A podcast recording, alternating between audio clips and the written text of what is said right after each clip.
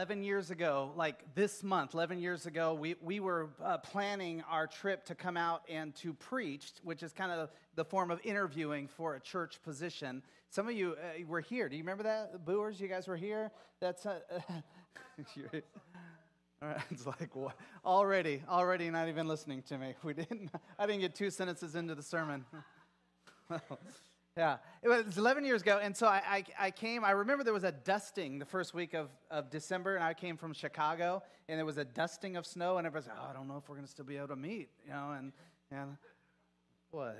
So, hey, I want to tell you one of the things that that attracted me to Wendover Hills, and, and one of the main reasons that we came uh, to be your pastor um, close to 11 years ago. There was only about 30 people around then, right? Remember that? About 30 people um, here at the church, but this is what I remember. I remember going home and saying this to a few different people. I said, either uh, all the people that were grumblers or complainers or were not mission minded or didn't like something, they must have all left, right? Because I met 30 people who were like, we don't know what to do, but we're raring to go. We're raring to go. That was the tone of the first board meeting. Amy and Rich, do you remember you were in my living room? That was the tone of the first board meeting is we're ready to go. We're ready to go. And we went immediately. Can I, I tell you that story because what we're going to talk about this morning is we're going to talk about Jesus' new movement. And what you're going to see is that that captures Jesus' movement. It is people who would go before Jesus and say, Jesus, I don't quite know what to do. I don't feel adequate. I'm probably broken. What do you want me to do? I'm raring to go. Send us out. Listen, Wendover Hills, it is so easy for you, for me, for anybody in the church world to get to a point where in our, our church experience, we sit back in a chair and we kind of exhale. And we kind of go, whew, we're fine here. And before know it, we can roll five years, 10 years, 20 years of absolute comfortable Christianity that looks nothing like the movement Jesus is trying to send us out on, or looks nothing like 30 people looking back at me 11 years ago that say, listen, we're not quite sure what to do, but we're raring to go. Listen, Wendover Hills, in this message this morning, that is what I'm inviting you back to. If you've drifted from that in any way, that's what I'm inviting you into because that's what Jesus invites his followers into. These 12 pretty prominent men, young men that he built into, never could have dreamed or imagined for a second when they stepped out to follow Jesus that this is what it would become a congregation here joining with tens of thousands of congregations all over the world, the church. That's what I'm calling you too. I, I, look at some of you, and this is what I've been praying recently. And, and let me, uh, well, I'll just say it like I want to say it, right? Um, because these are weird, weird times for pastors. And I don't feel like it's ever really the role to get up here as a pastor and kind of complain about the pastoral role of any church. Um, these are weird times. And there are so many question marks from a pastoral standpoint. You know, where are people? What are they doing? Why do we see them and then not see them? Is anyone sharing their faith? Um, is, is online, does, it, is any of I hope you're, if you're joining us online, I'm glad you're there, but is this whole online thing even working? You know, how do we even know? All these kind of question marks that are going on, right? And so for me, I've been praying two things, this last week especially. And some of this was prompted by something my wife said to me. And I would love to say she said it in a very like, uh, you know, loving, honey, you know, way, but it was a kind of a sharp, um, sharp criticism in the, in the middle of us of discussing something, we'll say. Um, but this is what it prompted me to pray this week. One, God, I want to be a better leader. I need to be a better pastor and a better leader. Because, like 30 people looked at me and said, We don't quite know what to do, but we're raring to go in the middle of COVID as your leader, I'm gonna be honest, I don't know what to do, but I'm raring to go. I am raring to reach people for Christ. I'm raring to lead you in that way. I'm raring to come alongside of you if you're broken and hurting. Um, but in the COVID world, with everything, I don't know. I don't even know what that is. So I want to confess. I've been praying, Lord, help me to be a better leader. And then here's the second thing God, would you break the heart of every person at Wendover Hill for people who don't know Jesus, for people that are broken, that are hurting? I mean, in the last two days, somebody has, come. I mean, I, well, let's step back. I witnessed it yesterday. This place was packed. There was 250 people here, right, to lay to rest Mark Fricky, who the husband of Susan, right? And I'm looking around, and this place is filled with people that are far from God. There was Christians here too, but filled with people. But I want to tell you what really captured my heart yesterday. I looked out on the, I was standing outside and I was greeting, and I looked out and Chris Lawson comes walking up. He don't know Mark. He, I don't even think you know Susan, right? He would just think that, oh, Susan, she goes to the gym and comes to the church, right?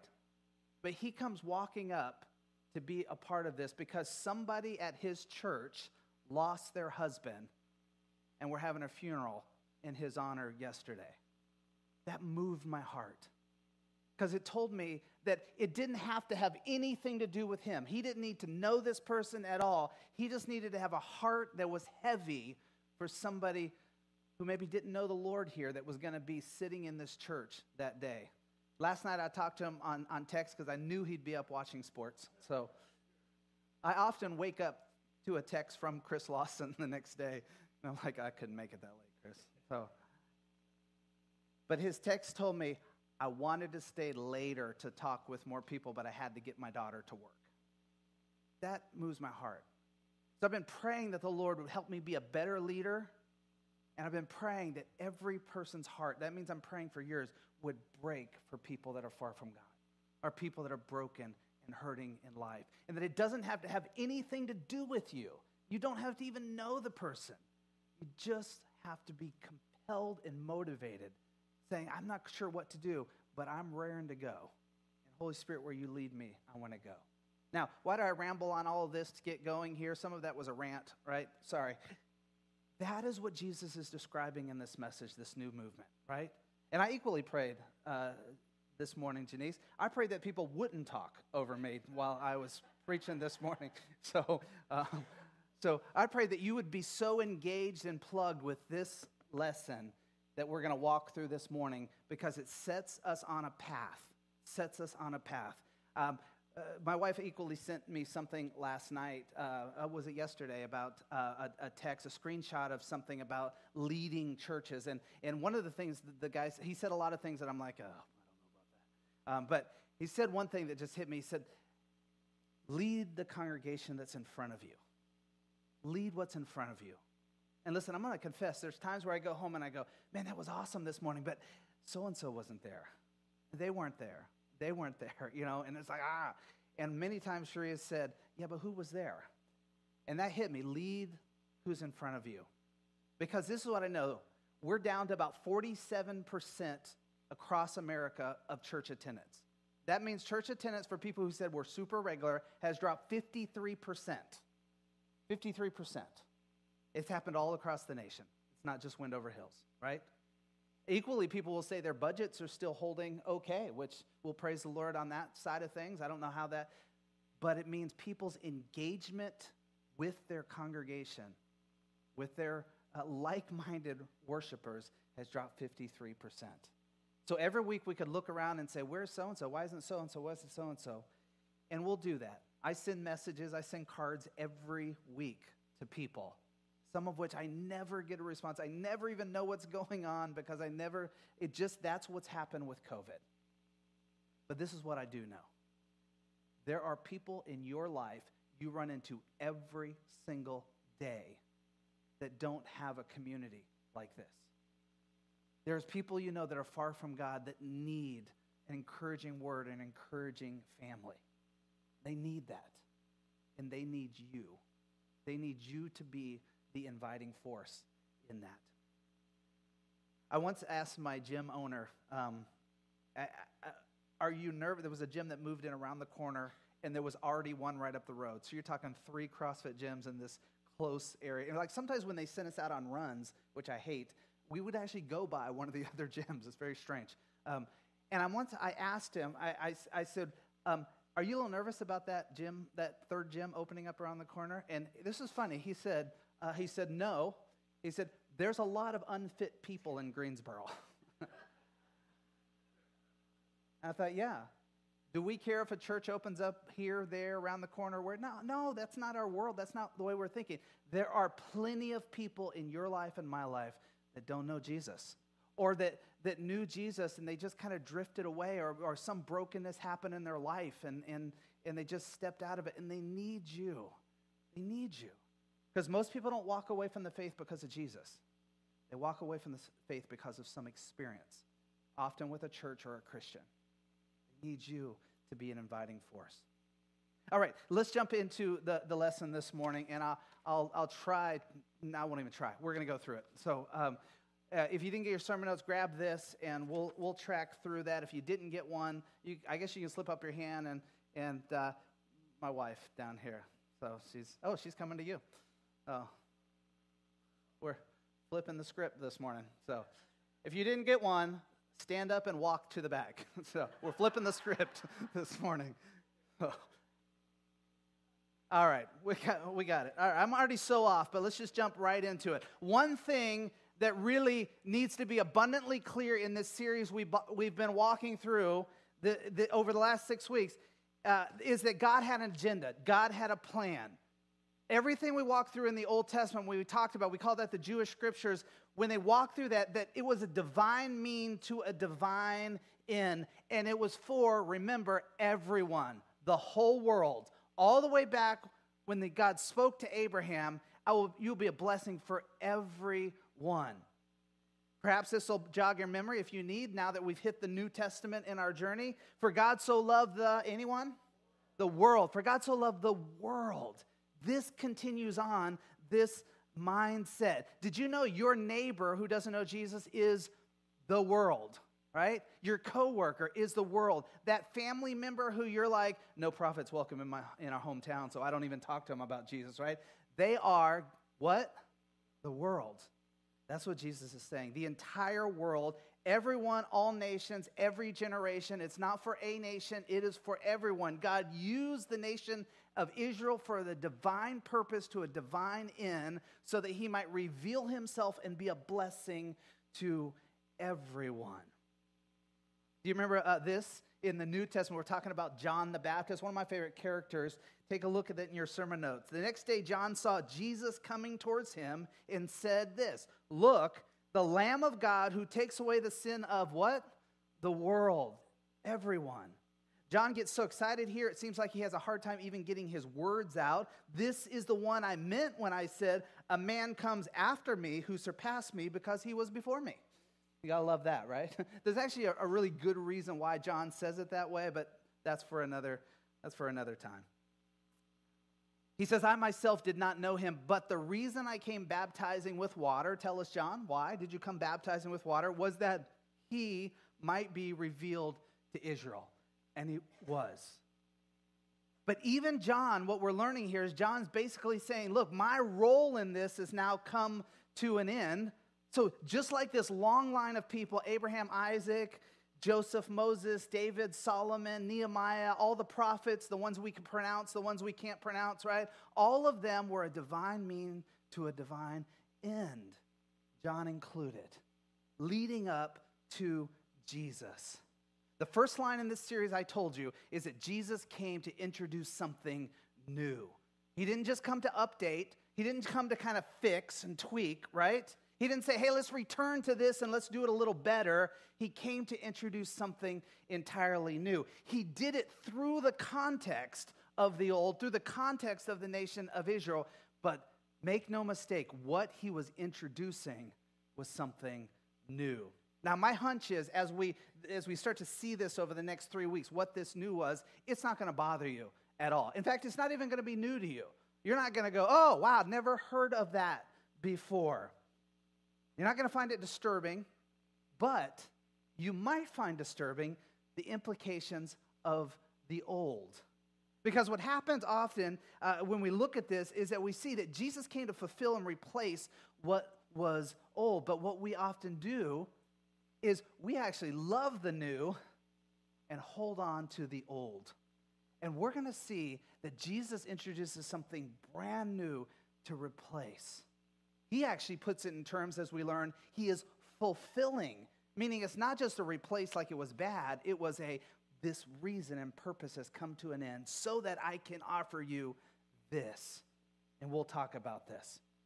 Well, having something new is wonderful. It's exciting. I got a new pair of tennis shoes yesterday, came in the mail, right? Do you still call them tennis shoes?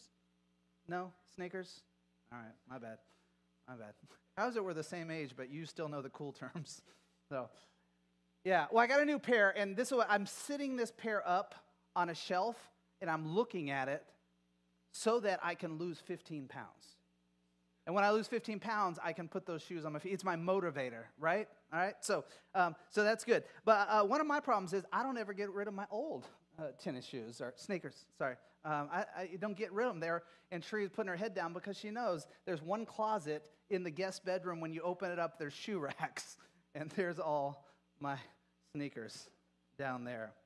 You know, that's why when you got the new couch, you put the old couch down in the attic, right? You hung on to that thing. Some of you right away are like, yeah, in first service, they had mask on, but I saw their eyeballs tell me, yep, I did that too, right?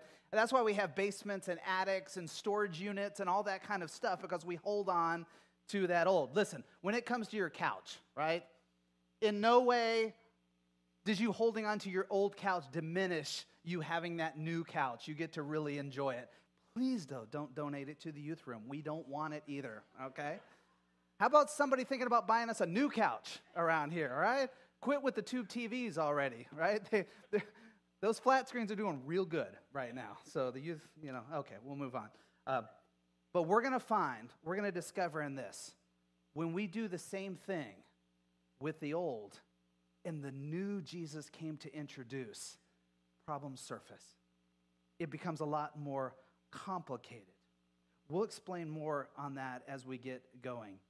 But I want to warn you what we're talking about might disrupt you, it might disturb you a little bit when we talk about letting go of the old. But our hope is this that by the time we're done with this, this and we're halfway through this journey, by the time we're done, that you would actually unlock your faith and your theology and how you live out this faith from the old, and you would embrace all of the new Jesus is coming and offering to you. Much of that you already know, but I'm going to be highlighting it and elevating it to a place where you say, This is everything, everything in my faith. So let's start with the first thing. Jesus introduces a brand new movement. I was ranting about it before we jumped into it when I, I talked about it this morning uh, and what I've been praying for myself and for you. Um, Jesus' first century followers, his disciples, they were not expecting something new, right? How could they? They were actually expecting something old, like real old, like dead old. Seriously. Here's what happened Jesus and his disciples, they're traveling through Caesarea Philippi, and Jesus asked them a pivotal question. Looks like this, it's in your notes. Who do people say the Son of Man is? He's talking about himself there.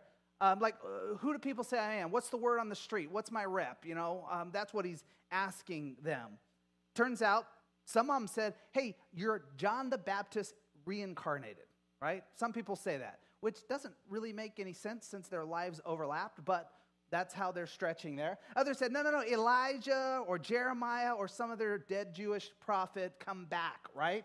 What's the implication there? Kind of more of the old, right? Or updated of the old. They certainly weren't seeing that Jesus might be coming to do something new. And then he asked him this, and this is an important question. In fact, this is a question you've got to ask yourself too. Who do you say that I am? Who do you say? Why does he ask the, the disciples this? They're the closest people. They're saying, Look, you've been with me now. You've interacted with me. You've experienced. You've heard what I've had to say. Who do you say that I am? Who do you say? It would be kind of like us today is what, is, uh, what does our TV shows say Jesus is? Oh, we can come up with all kinds of stuff, right? Right? But then if you ask a sold out follower of Jesus, who do you say Jesus is? You're going to get two totally different answers, right? He might be the punchline somewhere else, right? He's the everything over here. That is what is being asked of the disciples here. Well, Peter spoke up, right? Right away. He always does, right? With Peter. Jumped right to the answer. Here's what he says You are the Messiah, the Son of the living God. And Jesus responded, Blessed are you, Simon of Jonah, for this was not revealed to you by man, meaning that's not the word on the street. That's not what everybody's saying, right? This was revealed to you by my Father in heaven. And I tell you, you are Peter. And here's the big announcement. And on this rock I will build my church, and the gates of Hades will not overcome it. Now, when he says, on this rock I'll build my church, you, you, you got to understand, he's not saying, on Peter, on you, Peter, I will build my church. That's a, that's a Catholic theology position. It is that statement. You are the Messiah, the Son of the living God. Another gospel writer tells us you're the cornerstone.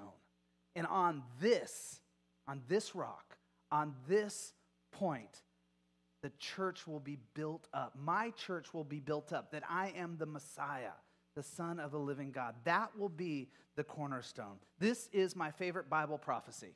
Why? Because it predicts, you know what it predicts? Us. It predicts this. It predicts what I do for a living as your pastor. It, it predicts what, what you are when you say, I am a, a member or a tender or I am plugged in at Wendover Hills. It predicts. But boy, does it predict so much more. So much more. Jesus predicting here something new. Don't miss it. Uh, if listen to how he says it. He speaks, I will build, as in it hasn't happened yet. It's not there yet. What is Jesus saying here? I'm not coming to reestablish the temple. Like, we're not going to build that back up. In fact, Jesus just said, look, it's going to be torn down. We talked about this last week. That's not what he's saying. It is something new is on the horizon. And new is not what they were looking for, it wasn't what they were expecting. What is this new? He says it's his church. Or more correctly, it is his ecclesia. You ever heard that word before? That's actually the Greek word that's used there. And the, that Greek word is actually translated church 118 different times in the Bible. Ecclesia. That is what Jesus is predicting. This was actually the first time, if you take your Greek New Testament like this, and I know you probably all have some in your lap right now, you know, that you're reading through. You're reading through the Greek, Brian, over there? No, you're not. There's your chance to impress us. So, the Russian? Okay. Um, oh, you threw me way off now. I didn't know where I was going. If you grab your Greek New Testament here and you look, you're going to see the word ecclesia in this passage I just read, translated into our English translations, which, um, if I said, Do you have your English translation on your lap in this day and age? you'd probably go, No, I don't have that either. So, though that is me convicting you as your pastor, right, to grab your Bible. Chris Lawson, you're like example number two today, right? And Corey, Pastor Eddie, I expect that out of Pastor Eddie. All right, here. Yeah. So they're not looking at you very nicely, Lawson's over there. If you take your English translation, right, and you look at the passage I just talked about and 117 others, that word ecclesia was translated church in our, our Bibles. Here's the thing, though most of our translations that we have, you might have a New International Version, New Living translation. This is a, a, a contemporary English translation, right? Or you might have a uh, the English Standard Version that you like to use. If you're like like I am highly academic, you might use the New American Standard Version or the Revised Standard Version. Um, these are all translations that take the Greek and translate it directly, Greek to English, directly straight across. What is their difference? Well, if you read those more academic ones, they read very, very choppy, all right? Straight translations. If you read one like New Living, they kind of order the words that make a little more sense with the way we talk in English today. That would be your difference. What's the big deal? Why are we even talking about this? If you take the, word, the term ecclesia, if you also take the word for deacon as well, there are a couple words that actually take a little detour in the translation. And this is one of them, ecclesia instead of it being translated directly from Greek to the English, it makes a pit stop around the German translation. It's translated to Latin and then eventually to German. Those were the two biggest languages the Bibles were in before it hit a time that you and I know where, where the Bible started to be translated in all kinds of language to Latin, to German, long before it ever got to English. And there was this little detour with this term ecclesia. Instead of using the term ecclesia, the word for, for, that was inserted in there instead was the word kirch. That's a German word. So you can see how we got the word church out of that. Do you know what kirch means? It means house of worship or temple. House of worship or temple. So you can see if this word ecclesia was used to translate from Greek to German, then to English, you would see how we get the term church, meaning a house of worship or a temple. But some of you are putting two, together, two and two together. You say, but Tom, you just said that Jesus did not come to establish a new temple. Well, you're correct. In fact, if we were to look at the many times that ecclesia is translated and use the word church, we would see sometimes we're like, that doesn't make any sense. And the Bible translators knew this. Those are there's five times they actually are like, we can't use the word church here. We got to use a different word. Let me read you one of them. Take a look at your sermon notes this morning. Acts 19:32. Here's what's going on. Paul comes into Ephesus. He starts to see, man, there are Christians even worshiping idols all through Ephesus, new believers even. So he started to disciple them that you don't need to worship idols anymore. That's not part of our faith. And they started to listen and hear and they quit. They quit it. And so you know what that did? It actually was a big problem with the idol manufacturing industry in Ephesus. And so a certain silversmith Demetrius got really angry and brought grievance against Paul. Hey, you're messing with our business here. All these people aren't buying idols anymore. He got the town so worked up, it says that there a riot happened. We get a passage that said they all rushed as one angrily into the into the, the amphitheater, and that's where they all are. Angrily in the amphitheater in kind of a riotous way. Take a look at the passage now. So then, some were shouting one thing and, and some another, for the assembly was in confusion, and the majority did not know for what reason they had come together. Did you spot the word ecclesia in there? Did you see the word that's translated for church? Here's how the passage would read if we translated it straight church. So then, some were shouting one thing and some another, for the church was in confusion and the majority did not know for what reason they had come together. Now, that might describe some church meetings uh, at, that different churches have had over the year, but you can see the trouble that it would be if it was translated straight church. What are we getting at here? The question is, what does this word mean that Jesus is saying? That I'll build my ecclesia on this principle that he is the Messiah, the Son of the living God. Well, the word ecclesia simply means assembly. It wasn't a religious word. Jesus is grabbing a word that has action behind it. Not a word that's in a noun form that just simply means when there's a group of people there, that's church or that's ecclesia. It's actually a word that has action behind it. It means this it is a gathering for a specific purpose or to cause a specific change or to send people out for a specific function. That is what the word ecclesia means. If it doesn't have those things, well, you could just say meeting. It's a meeting. There was a group of people, there was a mob. But when you add the term ecclesia to that group, there's a specific purpose. That is what Jesus is getting at. When Jesus says, My ecclesia won't be like temple. In fact, my ecclesia won't be temple where people come to temple to sacrifice and they come to temple to be absolved or to find their blessing or to worship in that venue and no other venue. Excuse me here. He's saying, My ecclesia will go out and be on the move. Who was the mobile person in the Old Testament we talked about several times in this series? God, well, Abraham did move. So, Pastor Eddie with the correct answer on that. I was thinking God, though. Um, so, I, God trumps your answer. So, so I said God. Sorry. Sorry, I appreciate that. So, so, um, yeah, God was on the move constantly in the Old Testament. When they went into exile, did that prevent from God? No, God just went all over in exile with them, right? When they were in captivity in Egypt, no problem. God just went there. Now we're getting God's people, his the ecclesia Jesus is introducing, saying it is on the move. It is not designed for you to come and get, it's designed for you to go. That's what we're finding out here This is what is different, what Jesus is coming to offer. This is his new movement in him. How is the world going to know the new? How will they know it? You've got to go. In the Old Testament, how would they know God? Well, go to temple, go there. But Jesus is saying, No, I'm sending you. I'm sending my ecclesia. We actually find this uh, in in Luke is the one that documents it in the book of Acts, you might remember, where we start to get a, a, a, phrase or a name for those new followers or a name for what's happening with people that are sharing Jesus with other people.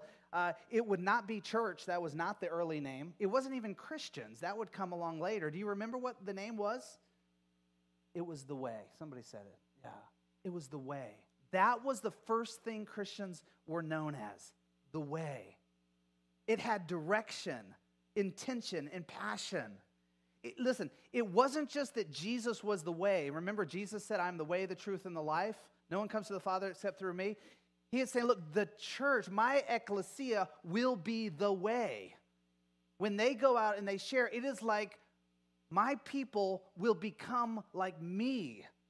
That's what I'm sending them to do and sending them to be. Paul, we learn that before he became a Christian, he was persecuting who? Followers of the way. Now, some of your translations might say persecuting Christians, but they weren't known as Christians yet. That's just a translator helping you to understand who he's talking about, believers in Jesus. After his conversion, though, he actually admits to Governor Felix, Paul, he says, I am in fact a follower of the what? Say it? The way. That was what they were known as. Way in Greeks translated road, path, direction, street. And so you can see what they're saying here is the way forward for everyone. This blessing for all people is found in Christ. It's this way. It's us moving this way in Christ. When we reduce church to a place that we go to on Sunday, a place that doesn't have direction, that sends us out, then we've missed the new Jesus came to offer. Have you ever seen uh, on the, the patches, uh, military uniforms and such, and, and the, the flag that looks like it's American flag is turned around backwards? Have you ever noticed that? Do you know why they do that? Forward. Because it has the look that it's moving forward. Wouldn't happen if it was the other way. You got to think of the church that way. That Jesus' ecclesia isn't stagnant, it isn't in one place, it is the way, it is always moving forward. Why? Because Abraham said, I'm going to bless every nation through. And Jesus wants to do the same thing. He wants to continue that, but he wants to offer it something brand new in this. So Jesus' disciples, they're walking in Caesarea Philippi, back to the story these 12 men would have no idea. They couldn't imagine for a second what they were in for. They never would have dreamed. They certainly wouldn't know their role individually they would play in it, all the way up to them being, most of them, martyred for doing it. They would have no idea. They were like 30 people at Wendover Hills 11 years ago, just simply saying, We're not quite sure, but we're raring to go. Where do you want to send us? What do you want us to do? We'll go do it and they launch into this something new, this ecclesia. We have, unfortunately, at times, not intentionally, we've kind of reduced church to really thinking in forms of a building. I felt it a little bit when we built this. Not that I didn't love the idea that we were building a building and getting someplace, but I look at this as just this is just like home base for us to kind of gather, figure it out, and let's go, let's get. It's not home where we hunker down in that terms, I'm, I'm, just fine in that school, setting up and tearing down every week. There was a lot of chairs. Um, but in that sense, having a permanent home is never the goal. Never the goal. It certainly wasn't the goal of Jesus here. When the Holy Spirit came, they didn't have a place. Well, I guess they were in the upper room, but they immediately left and they went mobile to share Jesus. And if you read the book of Acts, so many of them remain mobile the rest of the book of Acts. Even those that were a little slower to get going on being mobile became mobile and went. One of the Christian theologians and apologists, Tertullian, you might remember that name if you don't know anything about him. Um, he was a convert, he became a Christian. And so he got to see both becoming a Christian, being ministered to, and somebody sharing Jesus with him. Um, and he got to see this growth of, of the early church. Listen to what he writes. I think I put it in your notes this morning.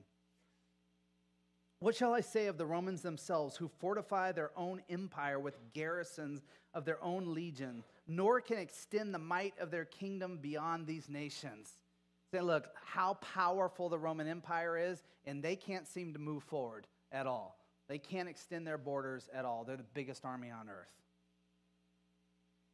But Christ's name is extending everywhere, believed everywhere, worshiped by all the above enumerated nations, reigning everywhere, adored everywhere, convert equally everywhere upon all. Can you see the contrast, the comparison? Christ's kingdom, militarily as weak as they come, and it is extending everywhere. No king with him finds greater favor, no barbarian less joy, nor dignities or pedigrees enjoy distinction of merit. To all, he is equal to all king, all judge, to all God and Lord. But Christ's name is extending everywhere, believed everywhere. This would have been impossible for 12 people to see when they decided they'd get behind Jesus and they would go. They would move forward. Everywhere is what it says.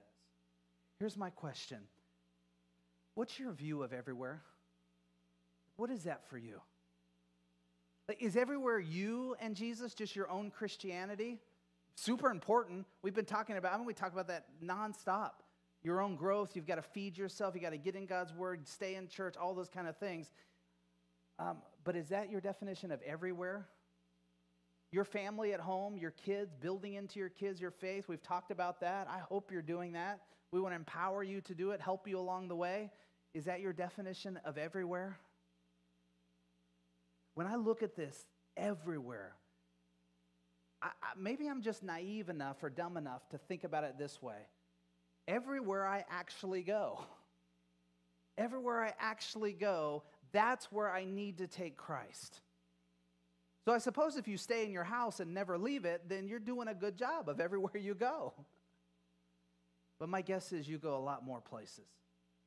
My guess is you have a hobby and you hang out there. Most adults have a hobby these days. Well, it didn't exist so much 30, 40 years ago. The chances are you take your kids somewhere, right? We, we run around to different ball practices and those type of things. You probably go to the grocery store, would be my guess, right? I know it's easy to drive up in the grocery store now, right? But you go places. I wonder if we would all here just be so naive or call it dumb enough to believe that this would mean everywhere is actually everywhere you go and I go. That we could take this. That we could take this message of Christ everywhere we actually go. What's your view of everywhere? Listen, I gave you a, a, card on the way in. I think most, our Pastor Eddie gave most people a card on the way in. It's a little visitor card. I want to explain that for just a second. I don't know where mine went to. Little red visitor card. Here's what I don't want you to do with this, and this is why I'm talking about it. If you take that card and just hand it to somebody and say, hey, I would love for you to come to my church, move on. You know, stick it on the seat somewhere in public that somebody might sit there later, you know, and go home and like, I am evangelizing the world. No, no, here's this, this card is just a little tool. The relationship is the key. When you talk to somebody and say, hey, I'd love for you to come over and check out my church. Love for you to come. Uh, you know, we, we meet on Sundays. Um, it's a little weird with COVID right now, but we've got a couple service options, whatever you're comfortable with. I'll, I'll go to whichever one you're more comfortable with, right? Which means some of you people that hate mask, right? You're going to need to suck it up and put on a mask to come to first service because that's where your friend will want to come, all right? So just how it goes because that's the kingdom, right? And then when you feel like, hey, there's a little open door here, you say, well, hey, here's a card. Um, this is the times. I just want you to be able to remember them and have something. You see the difference in using the card? The card is not the magic tool, the relationship is. And then I want to see you bring them, right, to church and you sit with them on church. And then you already plan, go out to lunch with them. And then you don't say, hey, did you like it? No? Yeah, yeah, I like the first song, not the one, second one. You know, your pastor's a little long, you know, or whatever, you know. You say to them, hey, you pick out one or two impactful things. Hey, what'd you think about when he said this? What'd you think about when the praise team was singing that? And let them engage with what God might be doing. And then here's the last thing you do, and you got to do this. You invite them right back next week. Right back. Because what we learn is to plug somebody in in Christian community, they got to come back. They got to come back, right? Which means if you have something the next week, you got to figure out how to make arrangements where you're going to be here the next week. Yeah, figure it out, you know, because that's what we're doing. Can you understand the sense of everywhere? Now, somebody's going to walk out of here next week, or today, and they're going to go like, he just wants us to invite people. He cares about attendance. He cares about my attendance. And uh, I, you know what? I'm just glad with you receiving that message if that's what you get, all right? But I know what we're offering and what we're saying. And I think you get it too. That's our view of everywhere. That's the new movement. That's the way. That's what God is sending us out to do and be. I want to say one last thing, and, and uh, I, have been trying to figure out how you would say this without somebody going like, did he just criticize us? You know, um, and that's what pastors often do. You know, they sneak it in. Um, so I, I don't want to do that, but I want to just say this, and it's part of how I've been praying for you. There are some days where I long for those 30, where I just long to say, hey, we got 204 people on a list here um, who call this their home, several others that pop in and invite here or there that it's hard to keep track of who's who. Um, and there are some days I'm like, I long for that 30 that just says, I am raring to go. raring to go. Maybe God's called you today. He's already spoke to your heart to be that, to be in that number. We're not going to have a meeting. We won't have iglesia, or iglesia. So I'm already ready for Spanish service. Ecclesia after service, you know. You just go do it. You know what to do. You know, right? And if for some reason you're not quite sure, boy, I'd love, I'd love to share with you. Oh. Well, let's pray. So, Father, thank you for this morning and just for the challenge. And Lord, I'll, I'll pray briefly since we're, I already went late. Father, just if you have convicted our heart in any way, anyone in here, Father, would it immediately translate into commitment and then action? You convict, we will, com- we will commit, and we will go together with you in action. Lord, may that happen today, even. Send us everywhere, we pray in your Son's name. Amen.